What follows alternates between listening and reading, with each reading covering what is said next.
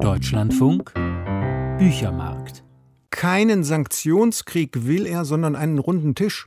Dazu lädt Alexander Lukaschenko heute, am Jahrestag der manipulierten belarussischen Wahl von 2020, westliche Länder ein.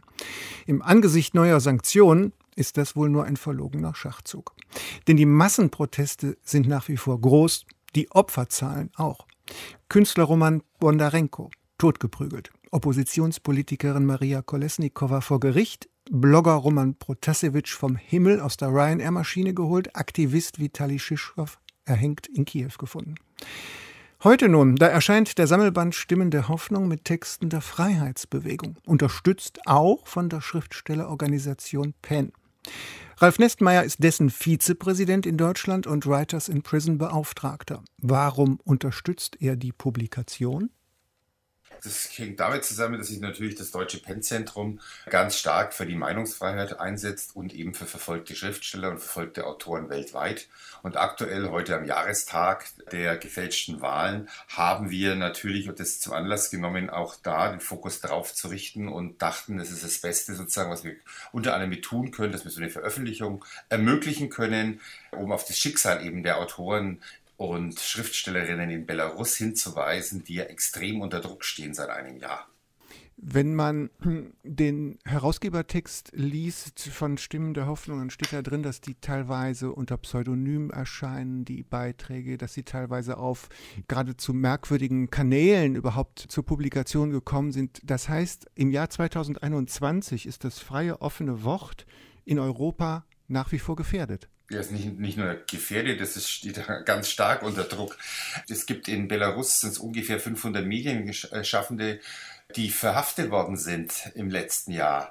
Der Druck auf Autoren ist extrem. Man hat körperliche Züchtigung bis hin zu Vergewaltigungen reicht das ganze Sammelsurium, was da angewandt wird, um eben das freie Wort zu unterdrücken. Werke von der Literaturnobelpreisträgerin äh, Svetlana Alexejewitsch dürfen im Unterricht nicht mehr genannt werden und es werden teilweise von, von Journalisten äh, Computer konfisziert. Es geht dahingehend, dass Buchhandlungen, die staatlichen, dürfen nur noch genehmigte Werke verkaufen private Buchhandlungen wurden die Mieten teilweise ums Zehnfache erhöht, um die sozusagen ins Wirtschaftliche auszubefördern. Es werden teilweise Leute vom Zug verhaftet, die die falschen Bücher lesen. Also das ist extrem, dieser Druck, der da in Belarus ist. Und da finde ich eben, muss Deutschland oder muss die Europäische Union durchaus aktiver agieren.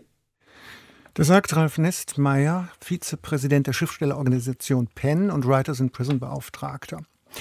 Im genannten Sammelband Stimmen der Hoffnung, da kommt auch die Linguistin und Dichterin Volja Hapejewa zu Wort. Ihre Gedichte, Romane sind auch auf Deutsch zu haben.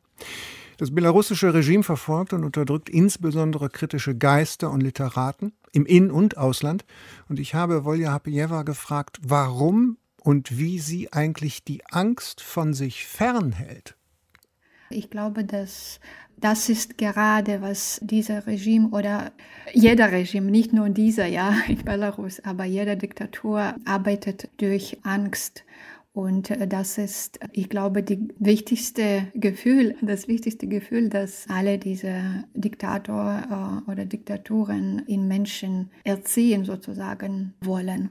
Und deshalb, ich glaube, die, die Menschen, die nicht einverstanden sind, müssen alles Möglichste machen, um dieses Gefühl zu kämpfen oder nicht zu haben. Ich selber, ich habe Angst für meine Freundinnen, für meine Familie, ja, also ich mache viel, viel Sorge über sie. Das ist, was ich meine.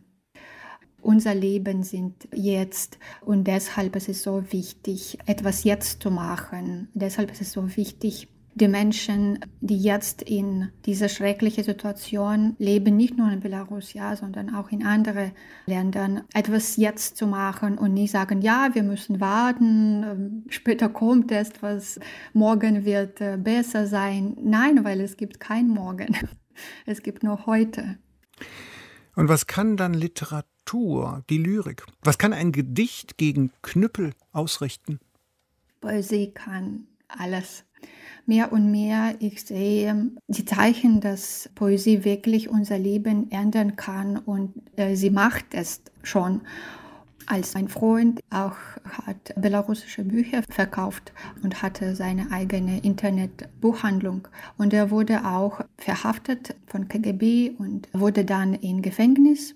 Und er war nie Poesieleser, aber er hat Briefe an mir geschrieben aus dem Gefängnis und er bittet um eine Sache. Er bittet mir, meine Gedichte zu ihm zu schicken. Und dann habe ich verstanden, denn ja, die Gedichte wirklich ändern unsere Seele und machen etwas mit unseren Seelen für das Beste. Und sie unterstützen uns in schwierige Zeiten.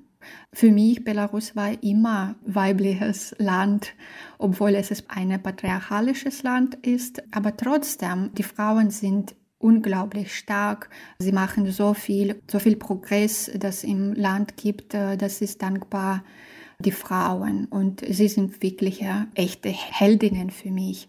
Es ist nicht nur Zukunft, es ist schon hier. Heute erscheint Stimmen der Hoffnung, herausgegeben von Alina Lisitskaya, Verlag des Kulturelle Gedächtnis, 22 Euro.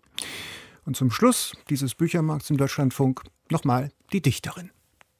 Schweigen ist ein Zimmer, in das man dich setzt, egal ob es angenehm ist oder nicht.